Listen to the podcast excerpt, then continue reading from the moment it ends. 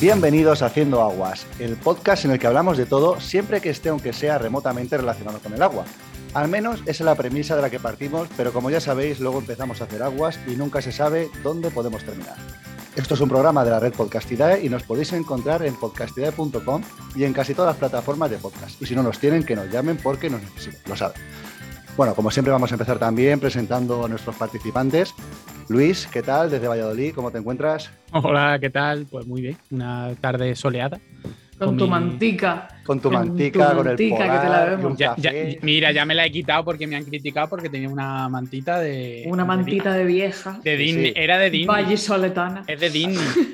una mantita de Disney. Para, que no, para no enfriarme, que ya uno va teniendo una edad. Sí, sí, será eso. Estamos llegando a los lástima. 40 y no puede ser. Y nada, y cómo no, tenemos desde Barcelona, Marina, ¿qué tal? ¿Qué tal? Estoy aquí, estoy, estoy, yo no tengo manta, pero estoy encima de una fitball. Joder, qué nivel.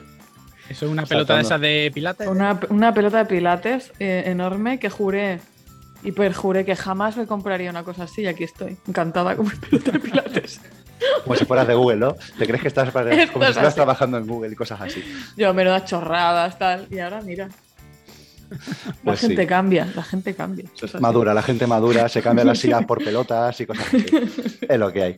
Pues nada, y bueno, yo soy Alejandro desde, o Alex, desde Alicante, y como ya sabéis también nuestros twitters son el de Luis arroba waterhacker, el de Marina arroba Marina Arnaldoso, como a mí me gusta decir, el mío es arroba AL16GM y el de nuestro podcast es arroba haciendo aguas. Y muy bien, hoy de qué vamos a hablar, porque tenemos un tema Fresquito, un tema fresquito. que, que estamos ya cansados de escuchar las noticias, pero que hemos creído conveniente que se deba tratar desde el punto de vista del agua, como nos gusta a nosotros. Y desde el punto de vista de haciendo agua eh, con un criterio de aquella manera. Así que si Como que metemos la pata, no siendo historiadores, no os perdonáis, ¿vale? Nos perdonáis, O, o expertos en el tema, ¿no? Porque ni historiadores ni, Ni tampoco expert- sí, sí, ni en nada el que, se, se acerque. Hombre, a ver. En el agua vamos sí, a ver. pero en el resto. Claro. Bueno, eh, hemos llegado a hablar hasta de filosofía, o sea que tampoco pasa nada.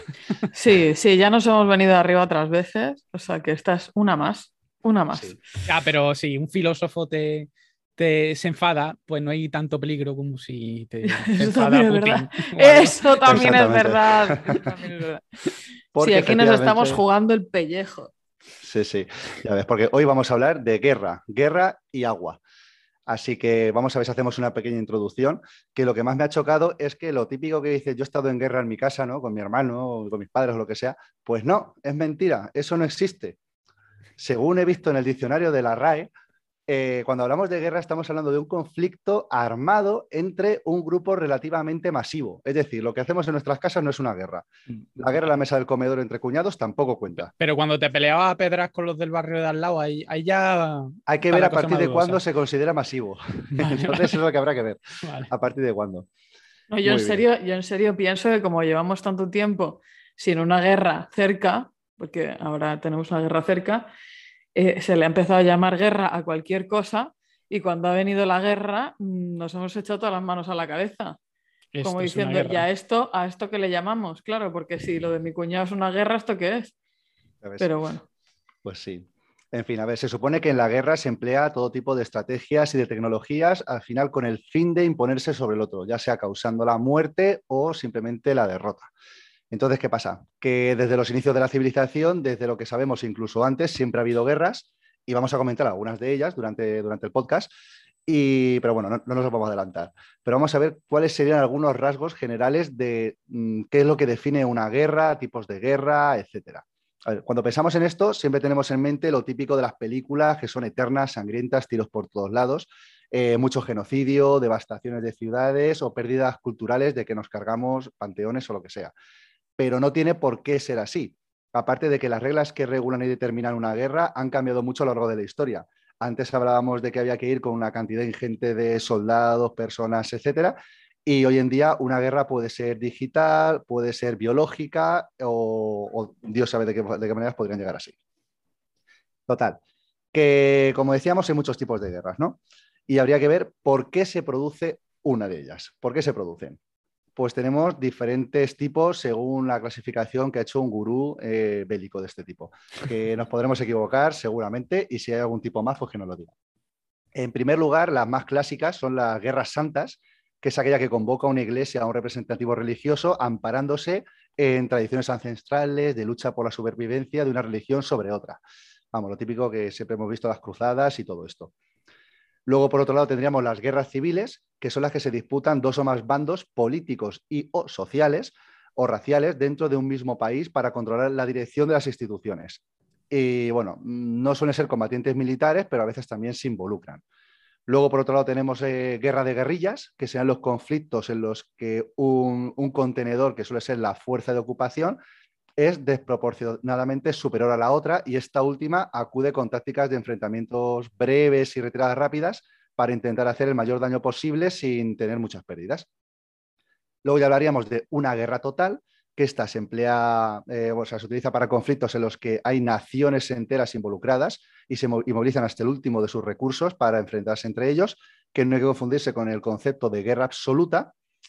Eh, y luego tenemos la guerra nuclear, que ya sería la surgida a partir del siglo XX, donde ya se desarrollan las armas atómicas de destrucción masivas y que esto ha supuesto un peligro de cara al tema de la posible tercera guerra nuclear, etcétera, como ya conocéis. Y poco más en cuanto a este respecto. Eh, esto sería como una, pequeña introducción y yo os quería proponer un pequeño debate eh, para hablar sobre el tema de cuál sería una posible estrategia de guerra. O sea, si fuerais vosotros, ¿cómo iniciaríais una guerra? Así, para empezar. empezar, una preguntita así ligera. Algo, light. Claro, pero no vale con el cuñado, ¿eh? tiene que ser en plan algo más grande. Yo que pero en, plan, en plan invadir Portugal. Sí, por ejemplo, venga, vamos a imaginar que queremos invadir, Portugal. ¿vosotros, ¿Vosotros habéis leído El arte de la guerra? De Sun Tzu. No, pero lo he visto, lo he visto en, mucho, en muchas películas, lo he leído en algún libro que hablan de ese libro, pero nunca me lo he leído. Sí, sí, eso hay que pues tener memorizado un par de frases de Sun Tzu porque Pues el Sun Tzu, que tenía mucha idea mm. sobre este tema, desde luego mucho más que nosotros, pero tenía mucha idea, em, decía que la mejor guerra es la que se gana sin luchar. Es decir, él, fíjate que era un tío que era un militar y él decía que las, que las guerras son, bueno, lo decía, nosotros lo sabemos, pero tiene más mérito porque, es, porque era militar, em, que las guerras son un coste enorme económico, material y humano para los países. Entonces, tú normalmente tienes que ir a la guerra cuando ya no hay ninguna otra, ninguna otra vía de solucionar el conflicto. Entonces, él siempre em, lo que decía era, em, cuidado, que antes de ir a la guerra intentas solucionar mediante la vía diplomática, que tienes muchas maneras de hacer extorsión, digamos, a un país o manipular, digamos, la, voluntad ¿no? del enemigo mediante otras tácticas que puedas, que puedas hacer esto. Y, y en general, luego decía, vale, si luego tienes que ir a la guerra, la mejor manera de ir a la guerra es em, de la forma más eficiente y rápida posible. Es decir, las guerras no se deben prolongar en el tiempo, porque cuando las guerras se prolongan en el tiempo, todo el mundo pierde. ¿no? Digamos, mm, se pierden eh, vidas, se pierden recursos, em, todo el mundo está entretenido con el tema de la guerra y no, se están haciendo lo que realmente se tiene que hacer en un país. Y entonces lo que decías es, ojo, las operaciones muy profesionalizadas, muy rápidas, eh, que generen la menor número de pérdidas posibles y, lo más inteligentemente posible, ¿vale? Y ahí, bueno, Sun Tzu, su libro se ha hecho famosísimo, ¿no? Porque todas las cosas que él dice se podrían aplicar casi a cualquier espectro de la vida en el que tú tengas que hacer algo difícil, ¿no?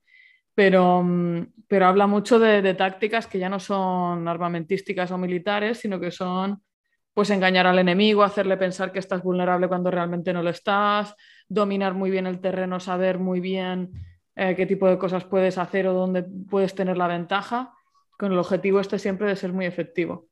Estas cosas las podríamos incluso aplicar en la convivencia intrafamiliar.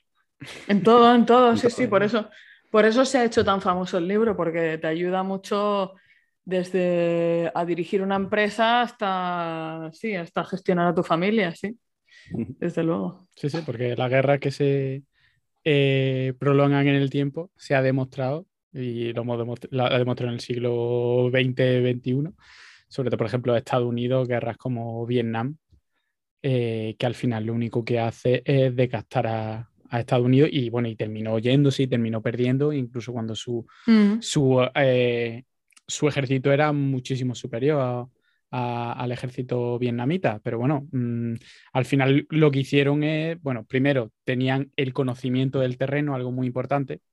Ellos sabían dónde estaban. Eh, Estados Unidos iba y, y ninguno sabía cómo era, cómo era ni siquiera Vietnam.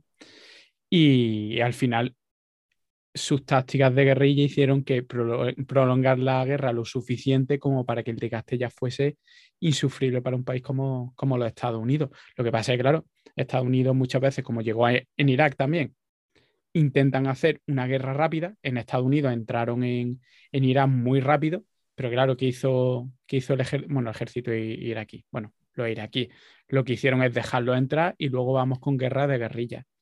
Porque no vamos a poder enfrentar directamente. Lo que vamos a desgastar hasta que al final han conseguido que Estados Unidos se vaya, que Estados Unidos solo consiga a ver, eh, tener un gran desgaste y que sigan estando incluso peor, casi peor de lo, de lo que estaban antes eh, los iraquíes. Y los únicos que han ganado pues han sido la parte de Estados Unidos que, que se lucra con el tema de la guerra.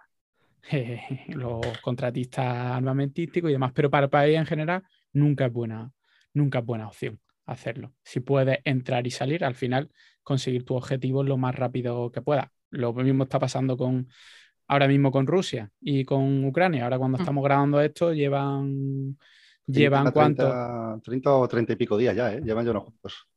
llevan llevan O unos más. cuantos no, yo creo que ya llevan dos meses, ¿no? Creo que llevaban Ah, ya sí, dos 50, meses, sí. 50, sí, sí, verdad. Sí, Hace poco se noticias 50, casi dos ya meses. 50 y algo, sí. Claro, al principio parecía que el tercer día ya iban, iban a entrar en Kiev. Mm, Vieron que, que no era posible. Que va a Cuanto ser más, que no. cuanto más tiempo esté, más desgaste hay, no solo ya para, para el ejército, sino para Rusia. Ya cada vez mm, hay más sanciones. Ya pasaron de, de sancionar a cuatro ricos a que ya se planteen incluso no comprar gas y, y petróleo a, a Rusia. Rusia no, le, no les conviene. Ahora, ¿sacarán algo, algo bueno de todo esto? Pues, pues lo mismo sí, pero cuanto más rápido lo hubieran hecho, mejor. Mm, Efectivamente. Pero al final no- eh, no me voy a responder a lo que os he, a lo que os he propuesto. ¿Cómo vamos a conquistar? Cómo vamos, o sea, ¿cómo entramos en guerra con Portugal y cómo conquistamos Portugal? Pues yo lo- mm, primero Hombre, pues, Portugal es muy vulnerable para nosotros porque todo su- to- claro, toda su materia claro, prima, to- todos los recursos les, les, les llegan de la península. Entonces, hacer una guerra a Portugal sería, vamos, no digo yo que fácil, pues la guerra no es fácil, pero, Pero a ver, la, la pregunta sería, ¿qué queremos conseguir de Portugal? Eh, sus toallas, por supuesto, sus toallas. Eso, pues, sus alfombras, sus maravillosos tejidos. Y el bacalao, el bacalao frito. No, el bacalao no, tío. pues, hombre, pr- primero habría que ofrecerle algo a cambio de, de las toallas. Y decirles también cosas como que si eh, se mm, no, no lo anexionamos un poco, pues tendrían un mundial de fútbol. Cosa Da igual, nosotros nunca vamos a invadir Portugal porque nosotros siempre nos olvidamos de Portugal. ¿Cómo vas a invadir un país del que te olvidas cada dos por tres? O sea, No tiene sentido. ¿no? Dices España y la península ibérica. A mí se me olvida la mitad de las veces que está Portugal, ¿eh? No existe, es agua, eso es Bueno. agua. Vamos, vamos a suponer que eh, Portugal es nuestro archienemigo y queremos eh, o invadirlo o simplemente borrarlos del mapa. Pues yo propongo cortarles los ríos. Sí, Tenemos- efectivamente. El Tajo, el Duero, el Guadiana, presa gorda ahí en la frontera. Y ya está. Ya está, exactamente. Estuvimos justo hablando del último podcast sobre el tema de las presas. Pues nada, todo el conocimiento que hemos aprendido, les montamos allí una. Una buena presa y hasta luego. Sí, sí, es fácil. Y luego, si se ponen muy tontos, abrimos la presa de repente. si es Se la que liamos, se la liamos. lo tenemos ganado. Si es Está que claro. en- nuestro conocimiento del agua es muy poderoso. Pues sí, la verdad es que sí. Pero bueno, esto me sirve precisamente para introducir el artículo 52 del protocolo adicional del Convenio de Ginebra de 1949, que... Hablando de... Hablando de, ya que estamos, ¿no? A mí me pasa Hablando de invadir Portugal. Hablando de invadir Portugal. No, no, que esto es gracioso, porque claro, yo lo primero que pensé, ¿quieres, eh, vamos, ¿te quieres cargar un país que esté cercano? Le cortas el agua. Y por lo visto, eh, según este convenio, se prohíbe atacar, destruir, sustraer o inutilizar los bienes indispensables para la supervivencia de la población civil, tales como los artículos alimenticios y las zonas agrícolas que los producen, las cosechas, el ganado, las instalaciones o reservas de agua potable y las obras de riego. Es decir, que está prohibido atacar, bueno, según el convenio este, está prohibido atacar este tipo de infraestructuras. Luego veremos eh, que, no todo, que, no todo el mundo sigue estos, estos y, luego y luego que hay ya hablaremos porque después de mi de la historia que yo voy a contar sobre guerra estuve mirando el tema de la Convención de Ginebra y hay algunos, algunas cláusulas de excepción que al final dice, bueno, al final puedes meter, eh, puedes vender la realidad un poco como quieras, porque se supone que si esa, ese tipo de infraestructuras como las presas están relacionadas con medios de producción para la guerra, puedes decir, no, es que esto lo utilizan para la fábrica de no sé qué, y si te dejan atacarlo al final depende de cómo la, convención de Ginebra está ahora tan de moda, ¿no? Que es como, ostras, los rusos han hecho esto, los talos han hecho esto, y esto está, y esto no son las, esto no es lo que se puede hacer. Claro, invadir un país, vale, pero hay que invadirlo con reglas. No, o sea, es la idea... ¿puedo, matarle a usted? Es la idea esta que incluso ante la cosa más horrenda que puede haber en este mundo, que, son las guerras, porque mira que, de verdad, a quien se le ocurrió esto, mm, yo no sé.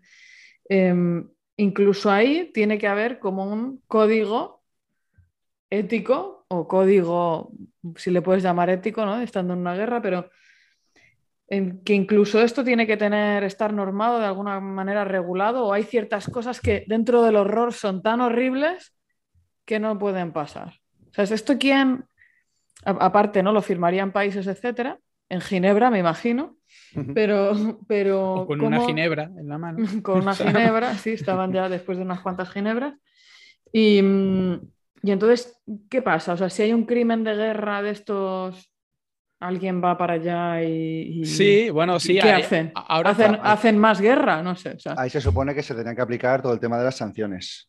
Sí, de, de hecho, hay, ahora con el tema de, Ucrania han salido reportajes, imágenes de representantes de, la ONU que han ido a zonas en las que se supone que ha, habido, ha podido haber eh, crímenes de guerra y han estudiado qué hubiera podido pasar para luego eh, abrir una especie de expediente y en una corte internacional, en teoría, a los responsables se les podría llevar a esa corte internacional. Claro, en teoría, Obviamente, si un país como Rusia le dices tú, no, es que el general no sé qué, que ha encargado de, esta misión, se supone que ha sido condenado por crimen de guerra o que se le quiere juzgar, pues eh, Rusia te va a decir, nanay, por aquí me da igual lo que, lo que me digas. Lo que pasa es que sí, claro, es curioso. A mí siempre me, me llama mucho la atención eso de crímenes de guerra. ¿Qué pasa? Es que la guerra ya es un crimen. Si Rusia invade Ucrania, eh, ¿Qué pasa? Te carga a 3.000 soldados que estaban tranquilamente en su país y está bien, y te carga a 3.000 em, civiles y no, ya no está bien. Pues me parece que entre, elegí entre lo malo y lo igual de malo, prácticamente, sobre todo cuando no tienen, no tienen ninguna culpa, es un país invadido. Ya si estamos hablando de un conflicto armado entre dos países los que unos se atacan a otros, pues todavía pero una cosa así me parece que entiendo que tiene que haber ese tipo de, reglas para, para que no sea todo, mm, yo qué sé, al final, pues bueno, que sean objetivos militares y que se maten militares dentro de lo que cabe, vale, pero ya que asesine a población. Pero resulta a mí, como a vosotros, me resulta chocante cada vez que hablan de crímenes de guerra y de las reglas de la guerra. Mm. Sí, que son reglas que según intereses se aplican, según, según no interesen no se aplican. Pues muy bien, yo con esto casi que vamos a pasar primero las historias y luego ya así podemos, nos apoyamos en ellas. Y como ya sé que las vuestras van a ser más recientes, y a mí me gusta mucho la historia No. antigua, voy a empezar Bueno, yo. reciente, reciente. La mía tiene ya Ah, eh, unos cuantos años. No sé, la Vale. de, la de Marina yo creo que va a ser en orden, va a ser Alejandro, Luis y Marina. ¿eh? sí, por tema, o sea, por fechas que estamos Por aquí viendo, sí. yo diría que sí. Pero bueno, aparte que la mía fue hace ya casi 2000 años para variar. Yo me busco cosas antiguas que así seguro que no hay ninguno vivo que me pueda recriminar que lo he dicho mal. Así, para variar. Eh, yo voy a hablar sobre la conquista de la Dacia, que esto es en tiempos de los romanos, Eso no es un coche. también el Skoda.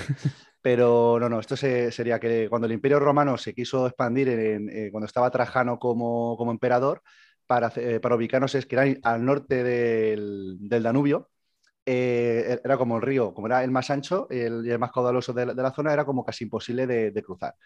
Y bueno, aquí también hicieron el primer puente sobre pilas más grande del mundo, que aún se- eh, una parte que sigue en pie. Pero bueno, aparte de esto. Total, que en el año 101 los romanos empiezan a avanzar hacia el norte con 86.000 hombres, que esto es lo que también comentamos de que iban a lo grande la gente. Y según avanzaban, pues bueno, pues se encontraban ya con terreno más escarpado, difícil de transitar, encima les pilló el invierno y eh, empezamos con el tema de las nieves. ¿Y qué pasa? Que para llegar a la zona de la Dacia había como dos rutas, una por el este y otra por el oeste. Pues los romanos subían por el oeste y ¿qué hicieron los dacios? Dijeron, pues vamos a bajar nosotros por el oeste, vamos a mandar a 25.000 hombres y vamos a hacerles daño en Moesia Superior, que sería la zona más alta del Imperio Romano, que sería justo al sur del Danubio. Eh, ¿Por qué? Porque a nivel estratégico los eh, dacios se pensaban que vamos a hacerles daño, de que les llegue el mensaje van a pasar mínimo tres semanas porque están ya muy al norte, de que decida movilizar sus tropas hacia el sur van a pasar otras cinco semanas mínimo para eh, poder moverse. Total, que tenemos eh, prácticamente dos meses para hacer todo el daño que podamos y escaparnos rápidamente sin que nos pillen y encima que los romanos no lleguen a conquistarnos. ¿Qué pasa? Que eh, aquí es donde, donde entra en juego parte el tema de la gestión del agua porque Trajano, que era un tío listo, tenía toda la zona, eh, o sea, toda la que era, o sea, todo lo que es la ribera del río con una, una serie de torres eh, rellenas de paja. Y entonces lo que hicieron es como en, alguna película de, de, tema de la muralla china, que creo que lo he visto, y aquí también, que lo que hacían era, en cuanto vieron el primer aviso de riesgo, encendían la, la torre, entonces hacían un mensaje luminoso que llegaba hasta el, el punto más cercano donde estaban los romanos, que entonces ya mandaban al, al mensajero en caballo, y eh, cuando les llegó el mensaje había pasado solamente un día desde que habían llegado los dacios y entonces ahora tocaba el tema de cómo bajamos las tropas, que en teoría iban a tardar cinco semanas. Y lo que hizo Trajano fue directamente, como iba eh, río abajo, tenían unas balsas en tres días y en otros dos más. Total, en menos de una semana se habían plantado desde que los dacios llegaron a Moesia, consiguieron llegar hasta abajo y, y contrarrestar el ataque de los dacios. Eh, que esto les hizo mucho daño, que esto fue una batalla eh, de una noche. Se aprovecharon una noche en la que ellos estaban durmiendo y los romanos les atacaron y lo fulminaron prácticamente. Pero eso no va contra la Convención de Ginebra, atacar mientras están durmiendo. Sí, pero como estamos eh, 1850 años atrás, como no existía, se siente. Esto... Joder, claro. Parece, parece Busca- un chiste de Gila, ¿no? Sí. ¿A qué hora van a atacar? A las 5 de la mañana. ¿Cuándo, ¿cuándo estamos despertáis? Pero estamos durmiendo todos. Tal cual.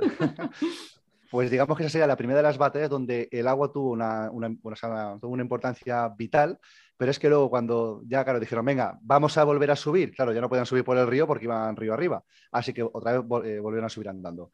Total, llegaron a lo que era la capital del momento, que era Sarmicegetusa, y una de las formas típicas de intentar conquistar una ciudad, eh, sobre todo cuando estaba fortificada, pues se, se hizo en Sagunto, se hizo en Cartagena en parte, etcétera, en Cartago Nova, era asediarlas e intentar que, oye, pues como no, como no tenían recursos, antes o después se rindieran o murieran de hambre. Y claro, como se, eh, lo- bueno, los dacios estaban, como preparados, tenían muchas reservas de comida, pero los romanos cortaron todas las entradas de agua. Pero no sabían por qué, al cabo de los meses seguían sin tener problemas de abastecimiento.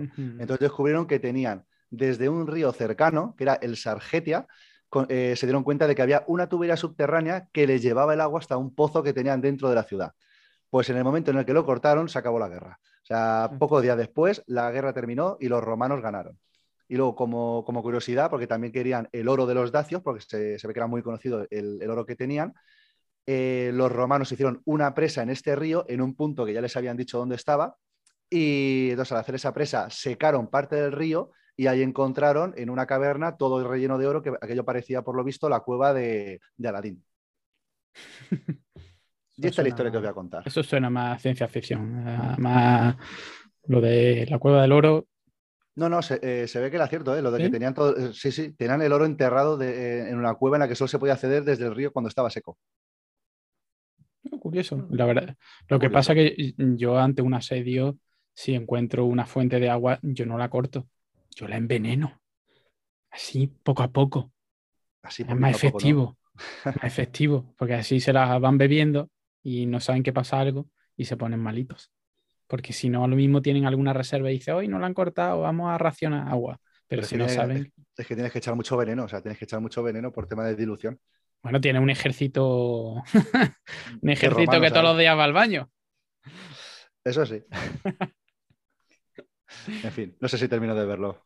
es lo más es lo más sencillo.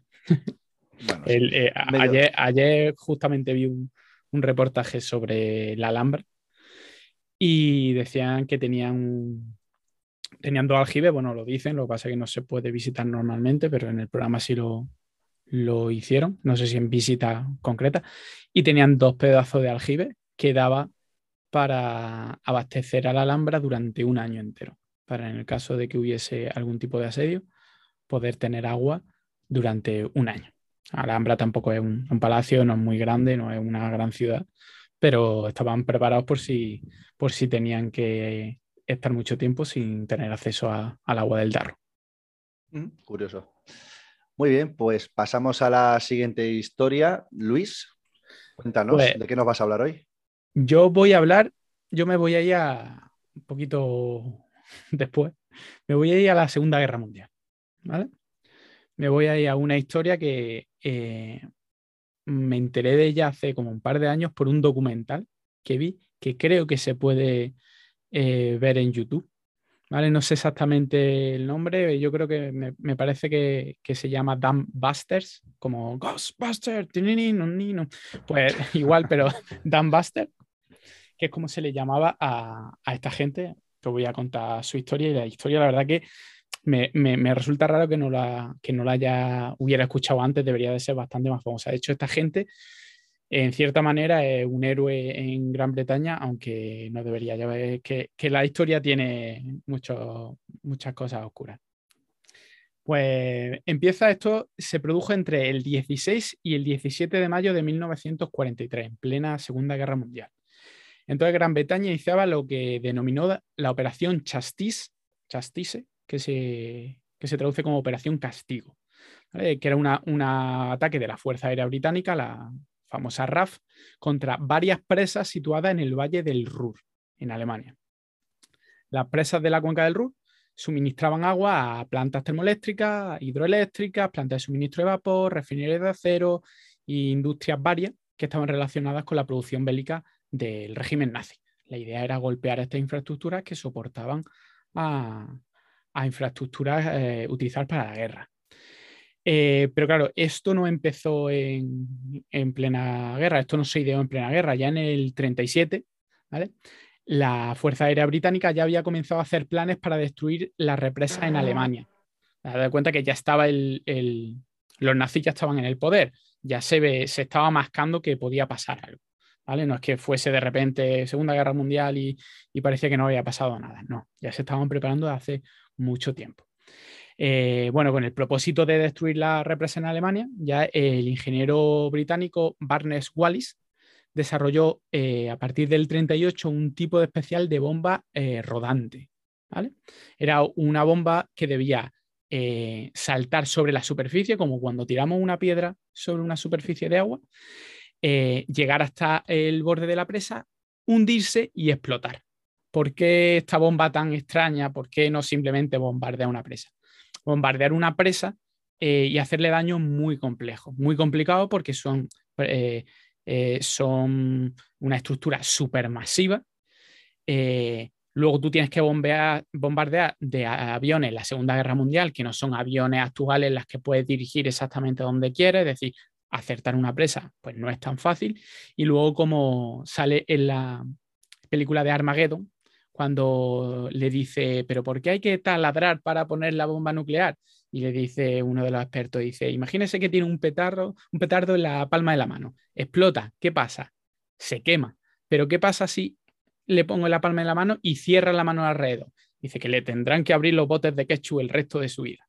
Pues eso es lo mismo. Si tú lo explota una bomba en el lateral, en la parte exterior de una presa, pues bueno, hace un poco de daño, pero la mayor parte de la capacidad explosiva, pues se va al aire y no, y no pasa nada. Entonces, la idea es que explotara en la parte de interior de la presa donde está el agua a una, cierta profundidad, porque también el agua no es compresible, eh, transporta mejor eh, ese cambio de presión y hace más daño, como una bomba a un submarino le hace más daño que si te explota una bomba en el aire a, 20 metros. Pero ¿qué pasa? Que eso, eso ya lo sabían los alemanes. Los ejércitos saben que las presas pueden ser eh, peligrosas. ¿Y cuál es el, ataque más lógico a una presa? Tirar un torpedo, como si lo tiraras desde un, desde un barco de un submarino, pero desde el aire. Existen torpedos tierra-agua. Se hunde y va hacia la presa y explota. ¿Y para eso que se ponían? Se ponían una red de antitorpedos. Entonces los torpedos llegaban, se enredaban en la, red y aunque explotaran, no explotaban al lado del cuerpo de la presa. Entonces, ¿cuál era la única opción? Pues eh, una bomba, una bomba eh, bastante grande, eh, en forma como de tambor, como el tambor de una lavadora, pero mucho más grande.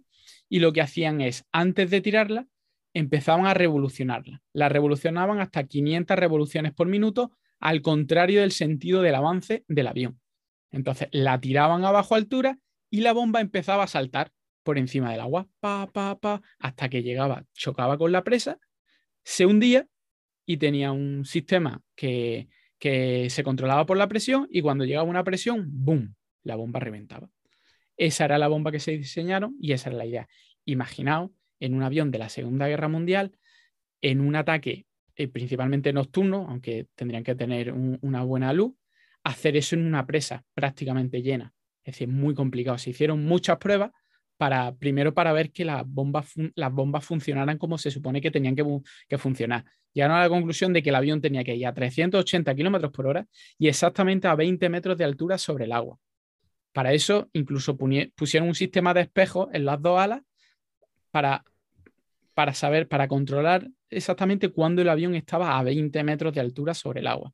Entonces tenían que tirarla y todo esto eh, primero tenían que llegar hasta, hasta las presas desde, desde, Gran Bretaña, tenían que volar a no más de 30 metros de altura para eh, que no lo detectaran los, radares, llegar a la zona donde estaba una presa, que muchas veces el acceso era muy complicado, y luego si la presa encima estaba fortificada, que muchas presas estaban fortificadas con cañones antiaéreos, pues encima tenían que, que sortearlo. Es decir, no era, no era nada fácil. Eh, para atacar a estas presas eh, se formó el que llamaron el, Escuadrón 617 de la RAF y que se le, apodó los Dumbusters.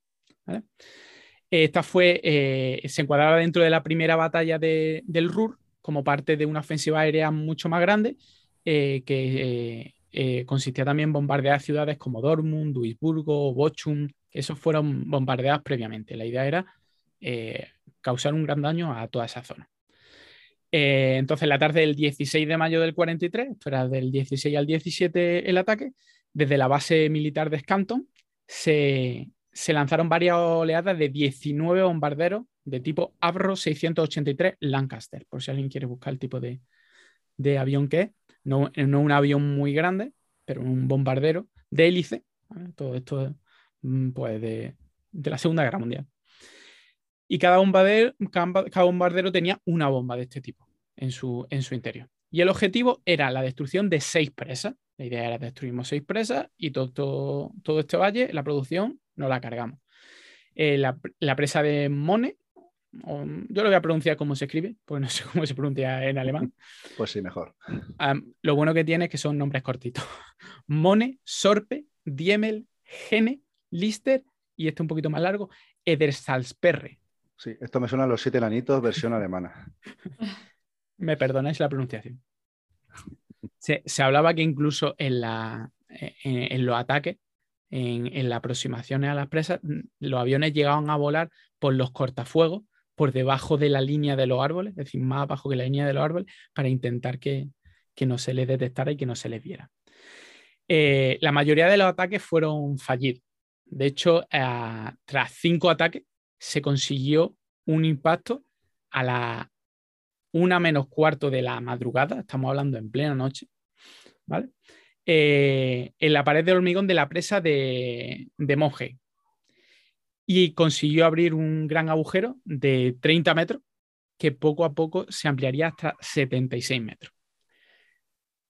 Y una hora después, los bombarderos también destruyeron el muro de la contención de la presa de Eder, pero este mm, no, destruyeron una parte y le hicieron un poco de daño, pero no consiguieron destrozarla como, como en la presa de, de Mogen. Eh, durante el ataque, porque el ataque británico, hemos hablado que había 19 bombarderos, es decir, hubo muchos ataques, muchos contra, contraataques, se dispararon mucho y en todo esto había bombas que, que, no rebotaron, bombas que saltaron por encima del cuerpo de la presa y demás. Se destruyeron muchas cosas aparte de la presa y se eh, destruyeron líneas telefónicas. Estas líneas telefónicas eran lo que se suponía que se iban a utilizar para avisar a poblaciones cercanas y a fábricas cercanas de un posible ataque para que la gente se pusiera a, a resguardo, cosa que no pudo pasar. En, muchas, en muchos problemas de este tipo, en muchas catástrofes relacionadas con presas, mm, uno de los grandes problemas es que no se puede avisar a la población por algún motivo eh, con suficiente antelación para que se, para que se recuerde. Eh, pero claro, eh, aparte de fábrica y de, y de otras industrias relacionadas con, el armamento nazi, también había poblaciones, había casas, había granjas y había, por ejemplo, un campo de trabajo forzoso, el de Mohenweisen, que estaba lleno de prisioneros soviéticos. ¿Qué pasó? Que se abrió una gran brecha en la presa y una, una ola de 12 metros empezó a barrer todo el río y a llevarse por delante todo lo que pillaba. De hecho, eh, se cuenta que en el, campo de trabajo forzado de Mohense eh, se llegaron a abrir parte de los barracones, los abrieron, otros no, no llegaron a abrirlos para que los prisioneros se escaparan, pero se pusieran a salvo. Eh, claro, muchos de ellos, mm, primero los que no pudieron salir de los barracones porque no los llegaron a abrir, no salieron, y muchos de los que pudieron salir fueron arrastrados por, la ola. De hecho, dice que se encontraron un cuerpo a 50 kilómetros de distancia. Eh, durante este ataque, 50 miembros de la Royal Air Force, es decir, de los que atacaron, 54 eh, murieron. El número total de víctimas eh, es estimado, ya que no se encontraron muchísimos cuerpos. Y las cifras oficiales eh, muestran que en Neheim, por ejemplo, murieron 859 personas, que fue la primera población con a la que impactó la ola. Entre, entre ellos, 147 alemanes y 712 extranjeros, ¿vale? que posiblemente serían los, de la, del campo de, de, prisioneros. En Wikede 118, en Frondenberg 21, ya cuanto las poblaciones están un poco más alejadas, ya eh, pues la cantidad de agua que llegó era un poco menor, la altura del agua era un poco menor, incluso algunos eh, pudieron, pudieron ya ser, ser, avisados. El problema muchas veces era que incluso pasaron, pasó en ciertas ciudades que como no pudieron llamar por teléfono, lo que, lo que oyeron fueron el ataque, los bombardeos y, el contraataque de los alemanes. Entonces supusieron que había un ataque aéreo y lo que hicieron fueron bajar a los sótanos, a los refugios. Y claro, cuando el peor sitio que puede estar cuando, cuando llega una inundación. La destrucción material pues, fue, fue muy grande. Hablan de mil casas, 150 fábricas, 30 granjas, 9 puentes ferroviarios, 7 puentes de carretera y muchísimos animales. Pero aún así, esa operación no consiguió su objetivo. No consiguió hacerle tanto daño como se preveía que pudiera haber hecho daño. De, hecho, se hicieron mucho más, eh, más daño a la población que, a las industrias. Dice que se, que se subestimó, se sobreestimó eh, la importancia de esa presa en concreto en, la producción del RUR. De hecho, se suponía que se iban a atacar muchas más presas y solo en esa se, se tuvo éxito. De hecho, hubo una guerra, luego una guerra de, mm, relaciones públicas de información, eh, los alemanes contra los aliados, el hecho de tapar las víctimas, tapar los daños, reconstruir la presa. La presa se reconstruyó súper rápido. Eh, invirtió muchísimo dinero para reconstruirla rápido y que pareciera que, no hubiera pasado nada y que no había tenido ningún tipo de repercusión o muy poca repercusión eh, a la Alemania nazi. Y hablaban de que para finales de julio, estamos hablando de que, de que esto era el 16 de mayo, se supone que para finales de julio la producción de estas fábricas ya se había vuelto a, reanudar. Y se supone que después de este ataque y después de tantísimos daños em, humanos, eh, después de la Segunda Guerra Mundial, se metió en, la, en lo que hablamos del Pacto de Ginebra, eh, que estaba prohibido atacar eh, este tipo de, infraestructura. De hecho, en el 77 aparece en la Convención de Ginebra eh, que no se puede atacar eh, ciertas instalaciones, incluidas presas, como hemos comentado antes, pero hay un, pero ahí que dice que, que solo si eh, parte del uso, una parte significante del uso se utiliza para medios de producción de guerra y no hay ninguna otra opción de atacar a esos, a esos medios de producción de guerra que sean efectivos, pues que sí se, sí se podría permitir. Es decir, que al final, pues yo me invento que sí, que lo utilizaban para generar electricidad y que esta pres y que esta fábrica y que la única manera de llegar efectivamente a la fábrica, porque estaba muy bien protegida, era, era cargarme la presa. Pues al final. Eso escrito con minúscula, asterisco, asterisco, cursiva y abajo del todo. Sí, sí, sí. Y, eh, aceptamos pulpo.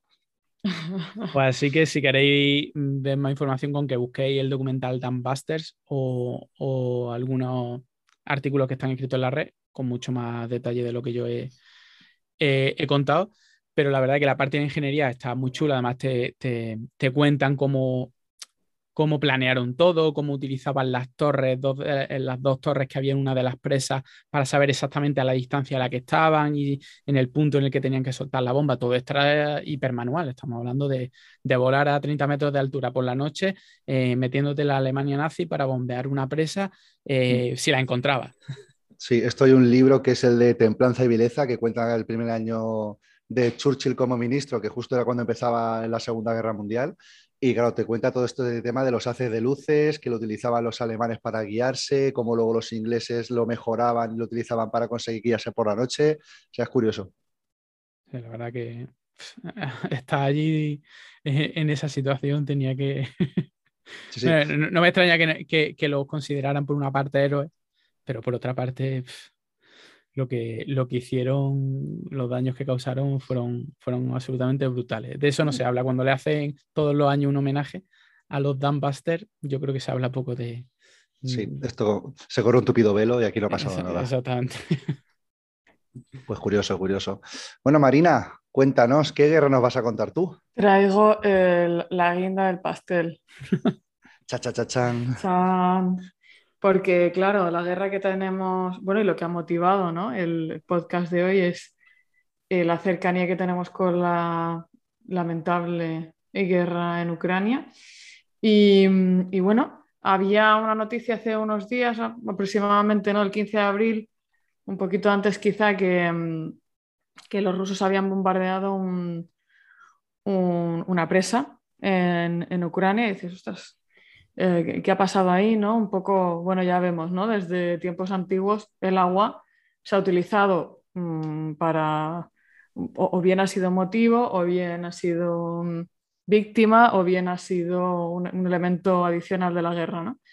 Y, mm, y, bueno, y en este caso, en el caso de Ucrania, si, si rascamos un poquito más que detrás de, de todo esto, pues, eh, pues hemos encontrado una cosa interesante Em, que es, bueno, básicamente se remonta a 2014, es decir, Rusia y Ucrania, el conflicto que tienen ahora mismo, lógicamente, no, es, de, no es de hace dos meses, es de hace, es de hace bastante más tiempo.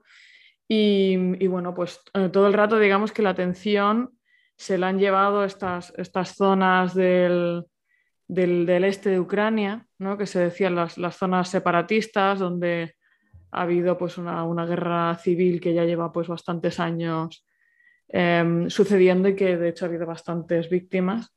Pero, mm, pero incluso aunque la, atención, digamos, está fijada aquí o ha estado fijada aquí durante, durante bastante tiempo, em, pues está toda la parte de la península de Crimea, que, hombre, yo creo que todos conocemos más o menos, pero que quizá no se conocen tanto los detalles. Entonces, no sé si habéis visto en el mapa eh, lo que es la península de Crimea, es realmente una península, o sea, está cogida como por un...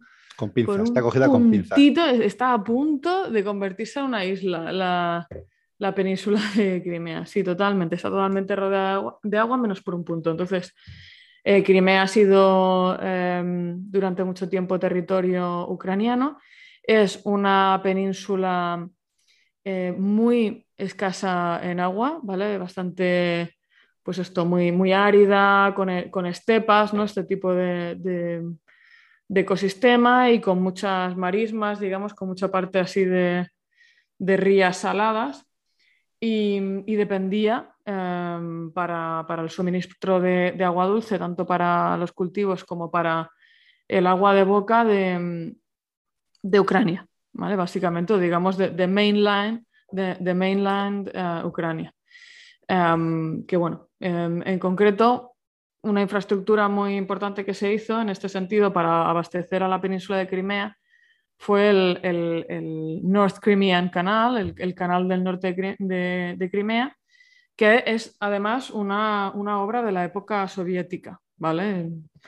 Alrededor de 1961 hasta 1970 y algo estuvo construyéndose este canal que tiene prácticamente pues, unos 400 kilómetros de longitud, que era un orgullo, digamos, de la época soviética, ¿no? a nivel de ingeniería, etcétera, etcétera. Y lo que hacía era coger agua del, río Dnieper, DN, Dnieper, Dnieper, y, llevaba, pues, em, canalizaba el agua hacia los campos, de, Crimea y también, lógicamente, para, abastecimiento de la población. Entonces, em, esto había sido así hasta que, en, como sabéis, bueno, el follón aquí empieza, o el primer follón que tenemos así más reciente, es, en 2014, cuando hay un, un, movimiento, digamos, social, político en Ucrania, y entonces el presidente de Ucrania, que en ese momento era afín al Kremlin, pues lo echan, ¿vale? Y entonces pues em, empieza a, gobernar, digamos, una facción más, em, más eh, próxima, pues esto, a la soberanía ucrania, independencia, etc. Eh, y entonces, em, ¿qué es lo que sucede? Lo que sucede es que eh, Rusia pues no, no se lo toma bien y lo que hace es ocupar Em, ocupar la zona de Crimea por un motivo muy sencillo, es porque está em, muy cercana a Rusia y además tiene una, población, digamos, étnica rusa bastante importante. Entonces era muy fácil, digamos, el control de esa, parte de la población. Eh, nombraron a un dirigente que era ruso étnico, etcétera, entonces muy rápido pudieron, pudieron controlar esta, esta parte. Intentaron hacer lo mismo en las regiones del Donbass, que son las que siguen, digamos, ahora en, disputa, eh, pero la que realmente pudieron controlar fue Crimea. Entonces, la, contestación, digamos, de Ucrania fue, muy clara, ¿no? Es decir, eh, bueno, pues como vosotros ya no sois Ucrania, pues yo no tengo ninguna obligación eh, de velar, digamos, por el bienestar de, esta, población que, digamos, ya no es mía, además no me interesa. Y, entonces lo que, lo que hacen es que cierran el canal, ¿vale? El, canal del norte de, Crimea. Lo que hacen es una presa que impide que el agua pase desde el Dnieper hasta, pues, mm, hacia Crimea. Tenéis que tener en cuenta que esto implica el 80-85%, que es lo que han contado, de, del agua disponible para, Crimea, que en sí, digamos, tiene muy, poco, muy poca capacidad de generar recursos. Em, entonces, bueno, esto es, una, es, una, disputa ¿no? que se venía que viene sucediendo desde este momento. Rusia ha, ha, culpado a Ucrania de genocidio, de cocidio, eh, por, bueno, porque ha, habido, ha tenido que hacer eh, Crimea, la población de Crimea, pues racionamientos de agua, lógicamente las, las em, todo lo que son los campos y la producción agrícola pues se ha visto totalmente eh, perjudicada. Y una cosa muy interesante dentro de lo que esto puede ser interesante em, es, que, em, es que, claro, eh, lo que se encuentra Rusia en ese momento es que a nivel político, pues bueno, Putin lleva mucho tiempo gobernando, pero en 2014 con la anexión de Crimea y, con, y, con el, y, con todo este movimiento en las regiones del Donbass, en estas dos, dos poblaciones, pues Putin había ganado muchísimo muchísima popularidad, digamos, había retomado ¿no? bastante su popularidad eh, con los ciudadanos rusos. Entonces, eh, de repente se encuentra con que el, motivo ¿no? que le había llevado a, volver a tener bastante apoyo de la población, eh, pues es una península árida que está muy necesitada de inversión en infraestructura que, no la puede dejar eh, ir, en el sentido de que no puede simplemente decir, ah, bueno, pues, pues como esto es un lío, me voy, ¿no? Eh, por este motivo, ¿no? Porque políticamente había sido tan, tan importante. Em, y sin embargo, ve que tiene que empezar a gastarse dinero en, infraestructura en Crimea para poder, em, pues estas 2,5 millones de habitantes, pues para poder darles una salida. Eh, y entonces, efectivamente, en, los últimos años, ¿vale? desde 2014, digamos, lo que se ha gastado Rusia en infraestructura hídrica en Crimea han sido más de 20 billones de dólares, con B. Em, billones, pero de los billones de americanos, ¿no? Billones americanos. eran eran eh, billones de rublos y creo que era eh, el equivalente a 2.000 millones de dólares o algo así. Creo que eran billion. Sí, aquí esto es una. Yo la información la he sacado de, una página bastante buena en geopolítica americana y me dice 20 billones, lógicamente, pues dólares americanos. Sí. Em, entonces, esto equivale a aproximadamente dos años del, presupuesto de Rusia en, educación, para que os hagáis una idea. O sea, realmente es una aportación muy significativa desde, desde Rusia con, esta, con este, este pequeño inconveniente, ¿no? De que no puedes dejar de hacerlo porque... Bueno, hay, que decir que según, bueno, yo he visto lo típico artículos, reportajes y demás, al parecer eh, en Crimea y en la zona del mar que está dando a Crimea eh, hay posiblemente potencialmente eh, yacimientos de, de petróleo. ¿Vale? Que no es que Crimea sea muy bonita y, Rusia diga, me, apetece tener a Crimea aquí, sino que si se gastan 20 billones en infraestructura hidráulica es porque de ahí van a poder sacar eh, mucho dinero por algún lado. Si no es por eso, será por otra cosa, pero que ahí tiene que tener bueno, aquí, un gran mm, interés. Sí, yo ya te digo que lo que... Lo que mm, eh, no sé si conocéis a Ian Bremer, es un, es un un, super experto en geopolítica, es americano, es una de las referencias, digamos, a nivel internacional en todo lo que es geopolítica. Eh, tiene una empresa que se llama G0. Yo, yo os recomiendo que lo sigáis en Twitter si no, si no lo conocéis, porque es además una persona súper... Que, que, son muy, muy didácticos a la hora de, de trasladar como contenidos en geopolítica. Y, y, lo que ellos dicen es esto, ¿eh? es Em, que, Putin no se lo puede permitir porque em, eh, ha tenido un soporte político tan fuerte por parte de la población que si él de repente se retira de Crimea, eso la población rusa no lo iba a entender. Es decir, pueden entender otras cosas y de hecho él contaba con que la invasión de Ucrania pues, fuera otro de estos eventos, em, pero lo que no puede hacer es irse porque, digamos, ha comprometido gran parte de su reputación dentro del país a esto. Que luego habrá temas de recursos, puede ser, pero que de manera inmediata lo que él no podía hacer era abandonar Crimea a su suerte, porque esto no iba a ser, no, esto no lo, no lo iban a entender.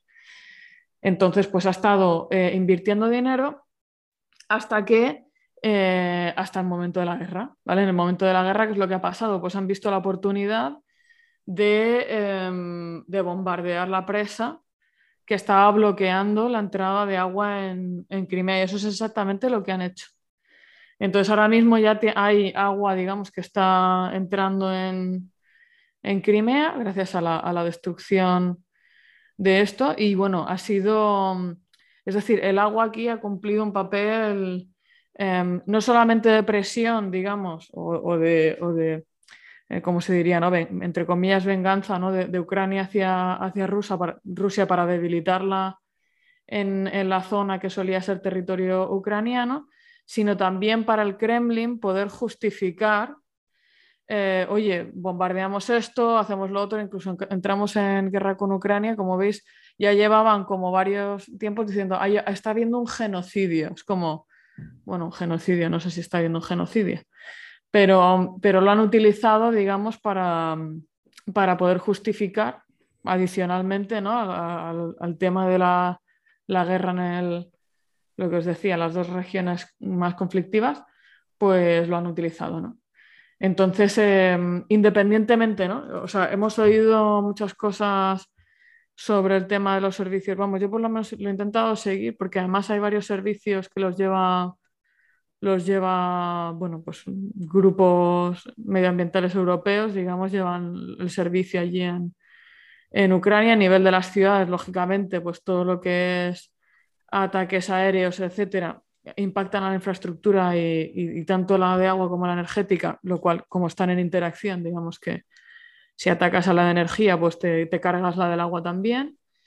Eh, y esto ha sucedido, pero adicionalmente está este, este tema que venía ya corriendo desde 2014, que, ha cumplido, que, que, ha tenido un rol, digamos, más relevante de lo que, de lo que yo por lo menos era consciente. ¿eh? Y fíjate que es algo que nosotros sí que... Sí, sí, Otra cosa no, pero estas cosas nos llaman la atención. Este tipo de cosas es complicado saber cuál ha sido el peso total, porque habrá cosas que más o menos se puedan intuir y cosas que no se puedan intuir y que incluso ni, ni los expertos sean capaces de conocer. Pero yo cuando lo vi mm, pensé que, sí, que, que, tenía que tener peso, que algo suficientemente de peso como para que fuese una de las mm, razones eh, por las que Rusia podía invadir Ucrania. Seguramente no la única, seguramente si simplemente hubiera habido ese problema entre Rusia y Ucrania y no hubiera sido suficiente para invadir Ucrania, pero sí una de las de, la, de las razones, de, las razones de peso, una más para, poder hacer Una más. Pues sí, totalmente. Así que esto es lo que pasa, esto es lo que pasa. Em, pues muy curioso. Veremos en qué acaban estas misas, como dicen. La verdad que complejo. Yo, la verdad que hablan, yo siempre que hay algún tipo de conflicto y que hay una noticia eh, que se ha atacado una infraestructura de agua, pues al final nosotros siempre ponemos la oreja y nos llama la atención y lo miramos. A mí me sorprende, sinceramente, y para bien, que no sé si es que no hay tantas noticias o que no se oye tanto. ¿Vale? Porque me parece que en ciertas guerras en las que parece que no hay ningún tipo de escrúpulo, eh, sería mm, de lo primero que, que, se hace. Por otra parte, piensa, eh, puede interrumpir el servicio, pero tampoco te, te, quieres cargar toda la infraestructura porque si tú estás invadiendo una ciudad, tú qué quieres cuando hayas invadido la ciudad, tener agua y tener luz y no haberte cargado toda la infraestructura. Hmm. Tampoco puedes tirar piedras sobre tu propio tejado. Si te cargas edificios, bueno, pues ya está, no vives en esos edificios, están derruidos. Pero si te cargas, yo qué sé, la potabilizadora entera, no es lo mismo que a lo mejor que te carga un, depósito concreto o una tubería que hace una obra y en, en una semana la tiene la tienes funcionando. Yo supongo que en parte por eso, no creo que sea todo porque, porque va a afectar a la población. Yo creo que en muchas guerras lo que le pasa a la población es, secundario, sino simplemente porque son infraestructuras que son muy complicadas de, volver a construir y prefieren no, no atacarlas porque te quieres beneficiarte de ellas eh, cuando, tú, cuando tú controles la ciudad. Lo curioso de todo esto, que tú dices, pues no me suena tanto haberlo oído y tal, y, preparando un poco el podcast, ¿no? lo que, lo que eh, me crucé con, con un atlas, digamos, de conflictos hídricos ah, en el mundo. Bueno, había una persona que se ha dedicado a, a recoger esto y un poco em, clasificaba los tipos de conflictos eh, o, las relaciones con el agua y la guerra en, tres puntos, eh, que los he mencionado antes, que uno era esto, ¿no? que, que el, motivo sea el agua. Es decir, ha habido un problema transfronterizo y, y, esto ha, devenido en un conflicto. Mm, no estamos hablando de grandes guerras, ¿eh? pueden ser pequeños conflictos también. Luego, em, que hay una guerra y entonces los servicios se ven afectados. Y luego la tercera, em, se utiliza el, agua como instrumento de guerra, ¿vale? Como podríamos decir, los ucranianos han utilizado su, la dependencia de Crimea del agua, pues para, quizá eso no era en un contexto de guerra, también es verdad, porque era después de la guerra, pero para ejercer un perjuicio sobre un territorio, ¿no? Digamos. Pues esto lo que se veía es que durante las últimas décadas lo que ha hecho es en todos casos aumentar. Es decir, em, la gran proporción se la llevan los, conflictos cuyo motivo tiene, tiene el agua, pero vemos un incremento en general en todos. Es decir, que esto es algo que alrededor del mundo cada vez está pasando más y nos podemos imaginar que con el cambio climático es algo que va a suceder incluso más. Porque... Eso, es justo el tema que quería sacar, el tema de qué opináis de las guerras por el agua, que ya lleva sonando bastantes años por el tema del cambio climático y como comentabas tú, eh, está creciendo, no exponencialmente, pero sí gradualmente, el, número de conflictos en mayor o menor medida por, precisamente por la temática del agua. Mm. Bueno, pues esto es un tema que, que yo creo que sí que va a ser una cuestión, sobre todo mm, según se vaya haciendo más escaso el recurso, lógicamente en aquellas zonas del mundo que tengan que compartir recursos.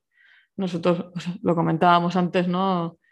Eh, un poco frívolamente o de broma, el, tema de, Portugal, pues verdad, nosotros compartimos recursos hídricos con Portugal, pues oye, eso ahora mismo no es un conflicto, pero, pero si empieza a faltar, pues quién sabe, ¿no? Lo que se puede convertir en un conflicto. y zonas así Em, de cuencas que, digamos, se comparten entre diferentes, diferentes unidades territoriales o políticas o de gobernanza, digamos, pues hay un montón en el mundo.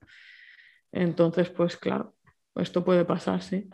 Sí, porque vamos, si tenemos conflictos a veces no llegando a ser bélicos de trasvases entre cuencas, cuando tenemos que ser el Tajo segura, cuando falta lluvia, pues imagínate cuando encima hablas con, países en vez de con cuencas.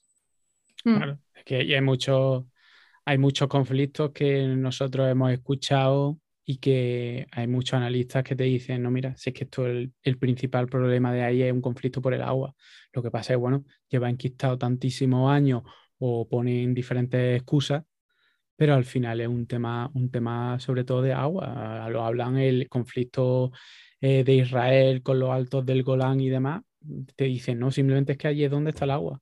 Un país en el que prácticamente no llueve tener una, el acceso a esos recursos hídricos es básico y ya lo pueden eh, disfrazar de lo que quieran, de, de, que esta es mi tierra y lo dice la Biblia o de que me han atacado o lo que sea. No, al final esta zona la necesito para mí porque mm, tiene el agua y sin el agua no, una población no puede vivir. Sin petróleo se puede vivir, sin el agua no se puede vivir. Así que... Exactamente. Muy bien, pues yo creo que con esto vamos a pasar a, las recomendaciones, aunque más o menos creo que ya, hemos hecho alguna durante el programa, pero bueno, o la repasamos y así recopilamos recomendaciones o hacemos alguna nueva si queréis. Eh, vamos a comenzar, venga, por Luis, ya que estabas ahí hablando. Hombre, yo pues, recomendaría el, documental, ahora si acaso lo, lo busco pues, en, YouTube y lo, pongo en, la nota del programa, el documental sobre los Dumbbuster, que te lo explique y de hecho eh, mm, va hoy en día el presentador del documental, bueno, y lo, montan en un avión y le hacen un poco la prueba de cómo sería acercarte a una presa, eh, a esa presa concreta para calcular con los métodos que ellos utilizaron para calcular las distancias concretas, para ver lo difícil que era y te cuenta toda, toda la historia con un final bastante triste, pero un documental que está muy interesante y está yo creo que lo vi en YouTube, yo creo que está, está libre. No sé si era de la BBC, de, algún canal público eh, británico, creo recordar. Lo pondré en las notas de, la, del programa. Perfecto, lo apuntamos. Muy bien, Marina, ¿qué nos, pues vas a recomendar? bueno, yo os he recomendado eh, G0, ¿no? Y, ¿Pero G0 eh, G0 o, con letra? G0 con letras. Cero con Z, Z, E, R-O. O sea, G, Z, E, R, O, G0. y tiene un newsletter y tal. Pero yo lo que más recomiendo es que si lo seguís a él en Twitter, al Ian Bremer, que además, por cierto, tiene bastante sentido del humor, así muy americano. Em, él hace, por ejemplo, muchas veces secciones estas de, em, yo qué sé, eh, el conflicto en Hong Kong en, en 60 segundos. Y entonces te explica eh, como muy sencillo, pues mira, está pasando esto, esto, esto. Y entonces, ostras, cosas que a lo mejor dices, no me aclaro, ¿no? Porque estoy leyendo, a lo mejor leo prensa nacional, me voy a presentar nacional, pero ya es como muy complicado. Pues como para tener un flash de entender ciertos, ciertos temas ¿no? que sean de actualidad a nivel geopolítico, súper interesante. Eso que, porque ya os digo, es muy, tiene un talante así muy divulgador, a pesar de que el tío es un crack. ¿eh? Y, y, luego os iba a recomendar otra cosa, que es, eh, porque me recordó mucho al tema este de, del canal este con, de, Crimea y Ucrania y tal, y la dependencia un poco que, que, tienen, con el caso de Malasia y, de Malasia y Singapur. Y, y es un tema que han tratado un, un, canal de YouTube, que no sé si lo conocéis, que se llama Visual con K al final, que son así, bueno, ellos tienen como su estilo, ¿no? Eh, pero la verdad es que, y con su estilo me quiero decir que, que tienen sus ideas, ¿no? Pero, pero que mm, tratan muchísimos, muchísimos temas muy interesantes, eh, también sobre política y geopolítica, también súper didáctico. Y normalmente es esto, son, son temas así menos, que afectan menos a sectores específicos, pero se, se animaron a hacer un vídeo sobre el caso de Singapur, eh, destacando un poco pues, su, eh, la gestión del agua que hacen, el tema, hablaron del tema de las regeneradas y tal. Y uno de los temas que hablaron es que uno de los problemas que tiene Singapur, que como bueno, es una cosa parecida ¿no? al caso de, Crimea, es una isla, ¿no? Eh, depende prácticamente en su totalidad del suministro de agua de, de Malasia. Y entonces lo que ellos han hecho no ha sido lo de Crimea, lo de Crimea es, mm, bueno, tengo un conflicto territorial y muchos rusos étnicos aquí y dos países que se están peleando por mí, pero voy a sentarme. Como, hombre, va a llegar el día, ¿no? Que te van a cortar el suministro, porque si dependes mucho de, de un país, pues entonces, claro, los de Singapur se han puesto a tope las pilas eh, a planificar, etcétera, pero claro, tienen el, tema este, tienen un acuerdo con Malasia del año de la, de la catacumba, en el que el precio del agua es absolutamente irrisorio.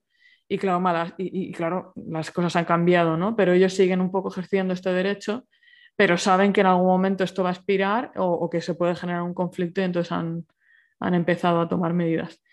Y me pareció muy interesante lo que hicieron. La verdad es que muchas cosas ya cuando se meten en el tema sectorial ya patinan porque decían, ¿no? Como que la tecnología de Singapur era una cosa eh, que, iba a revolucionar el mundo. Y yo pensando, sí, la osmosis.